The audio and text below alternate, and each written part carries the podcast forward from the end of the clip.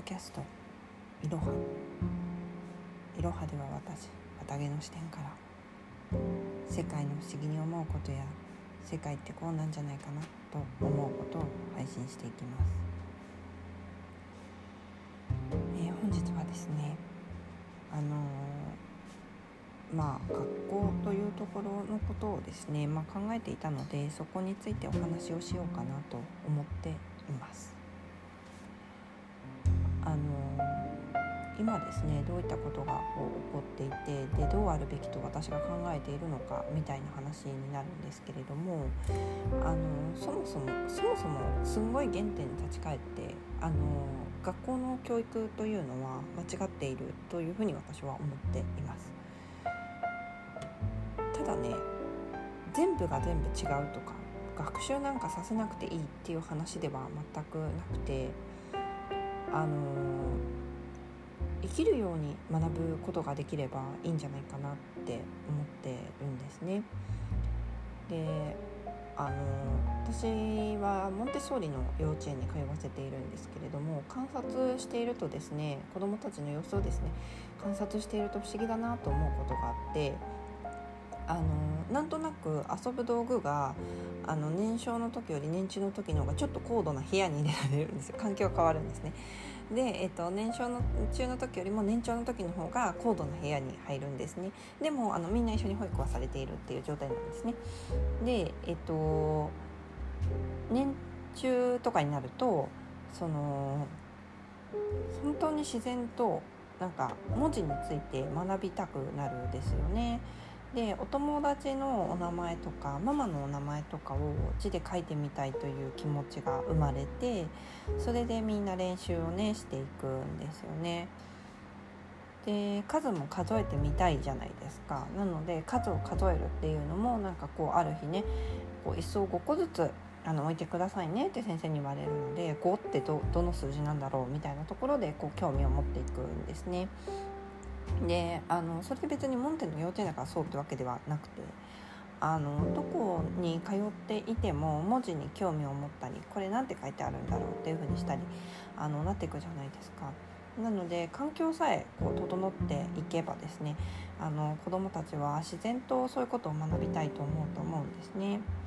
まあ、例えばですけれども校外学習であのバスに乗りますっていうふうになった時にあのバスの運賃はね何百何十円ですよってあの1,000円もらったらお釣りはいくらになりますかとかってあの飛躍してるじゃないですかすごいあの 1+1 はとかっていうところからそこに行くのってすごい飛躍してるんですけどあの戻っていけばいいと思っていて、まあ、例えば1,000円出して220円いくらお釣り焼きますか分かりませんって感じじゃないですか。じゃあまずあの数やっていこうみたいな感じでこう戻っていくとねあのいいと思うんですよね。でそれはなんかこう工夫をすればですね自然とこう生活の中で身についていくものだし字とかも書けるようになってくるだろうというふうに思ってはいるんですね。であのそうなった時の一つのお約束としては、まあ、誰かが一生懸命あの調べたりしている時にはあのそれを邪魔しちゃいけませんよっていうことがお約束かもしれないなと思っていてあのうちは私立なので、まあ、先生たちもすごくそこについては考えてくれていて今はあの教育指導要領は合っちゃうんですけどでもなんか私が今言ったことに近いような教育をしてくれているとは思っているんですね。あの例えばこう、うん、国語の授業今日ね国語の授業がすごい楽しみって言って出かけていったんですけど、まあ、国語の授業ではこのこの風に思う人いるとかこんな風に思う人いるとかじゃああのどういう風にこうねなっていくんだろうねみたいな感じであのやっていっていたりとかですね。すごくあの工夫はされているなというふうに思ってはいます。ただまあ指導要領自体が間違っていますし考え方自体が違うので何かこう抜本的なねなんかこう改革みたいなことをしないと難しいのかなっていうのはあの見ていて感じるんですねなのであの今現在の状況であこの後問題について話しますけれどもあの先生が悪いわけでも生徒が悪いわけでもなくその仕組みが間違っているんだというふうには思っています。で、えーと、今起こっている問題についてはですねあの、まあ、もちろんお名前は出せませんしあの詳しい状況とかもお話ができないんですけれどもすごいざっくり言うとあの子供が自由に伸び伸びする権利と,、えっと、一方で授業を受けたいと思う子が授業を受ける権利っていうものをなんかすごくこう考えさせられているんですね。であの活発なこのお母様がですねあのうちの子はそのリーダーシップを取っていけるタイプなので、えーとその個性を伸ばしてほしいですとなのであの変にねなんかその静かにしましょうとかっていうことで押さえつけないでほしいですっていうようなご意見をおっしゃっているんですね。で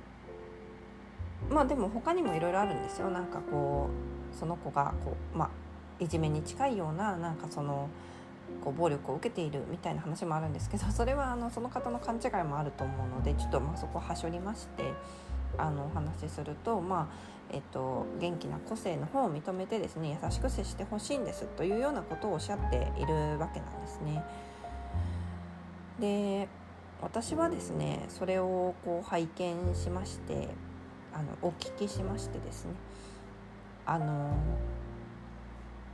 自分の子供のことも聞いてですね。うちの子はあの先生のお話聞きたいですね。楽しいお話をしている聞きたいっていう気持ちがすごくあって。でまあなので知りたい欲ですよね。知りたい欲が今あるという状態なわけですよ。であのその時に先生はですねその、まあ、こうお水を与えてくれているという状態なんですけれどもそれをですねあの僕にもそのお水くださいと言ってこうお水が奪われちゃうような状態に近くて一つの種にこうお水をあげるために他の子の種にお水をあげられなくなっちゃうみたいな感じだと思うんですね。であのこれはその先生がねその子に対してそれはダメですよときつく注意をするというようなことがあってまあ最初は優しいんですってあの子供は言ってるので多分最初は優しいんですよ。あの話聞きましょうね。今先生話してますよって多分言う。でもあの言うことを聞かないっていう風になると、まあ、きつく注意をするというような感じなんだろうなというふうに思っているんですね。じゃあこれ先生が悪いんですかっていうとうんじゃあ先生が注意しなかったらどうなるかっていうと半分学級崩壊みたいな状態になっちゃうじゃないですか。なんか何がいいのかなっていうふうに思ってですね。あのー今私が思っていることはあの学校の根本的な教育間違っているとは思っています。ただあの他のお子さんが、えーと、その先生のお話を聞きたい授業を受けたいという権利を迫害するような行動をして注意をされてそれであの先生の言うこと聞きなさいよならいいんですけれどもあの先生の言うこと聞きたくありません。うちの子の個性を認めてほしいですっていう場合はですねなんかもうとフリースクールとかに行った方がいいんだろうなと思っていてで私はフリースクールをバカにしているわけではなくてですねその教育方針にピタッと合うところっていうのは必ずどこかにあると思っていてあのうちの子はですけれども先生のお話を聞きたい。ね、自分の好きなこともしたいけれどもどんどんどんどん学習をしていきたいという意欲があるのであのフリースクールってところは多分そんなに合わないと思うんですね。でモンテッソーリスクールとかだったら合うとは思うんですけれどもフリースクールスタイルだとうんなんかもっとやりたいのになとかもっと自分が苦手だって思ってることも知りたいっていうタイプなのであのちょっと物足りなくなっちゃうかなっていう感じはするんですけどあの自分をすごく見てほしいっていうあの希望があってのびのびねそのゆっくり指導要領やっていってほしいんですというのであればなんかそういう方が合うんだろうなと思っていて私はですねなんかちょっとお話を聞きながらすごい消化不良を起こしていてあの直接お話をしているわけではないですし波風を立てるつもりも今のところないですけれども。すごい消化不良を起こしているなと思っています。であのうん誰もが輝ける世界あのねモンテッソーリめちゃめちゃいいように言いましたけれども誰もがそのやりたいことを尊重されるためにあの実はですねやりたいことを邪魔する子っていうのは物理的に話されるんですよ。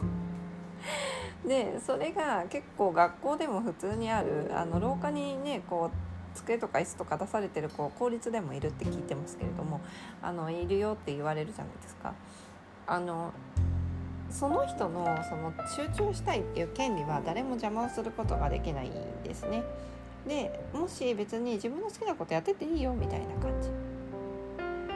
であの好きなことやっていてもいいんですけれどもあのそれでも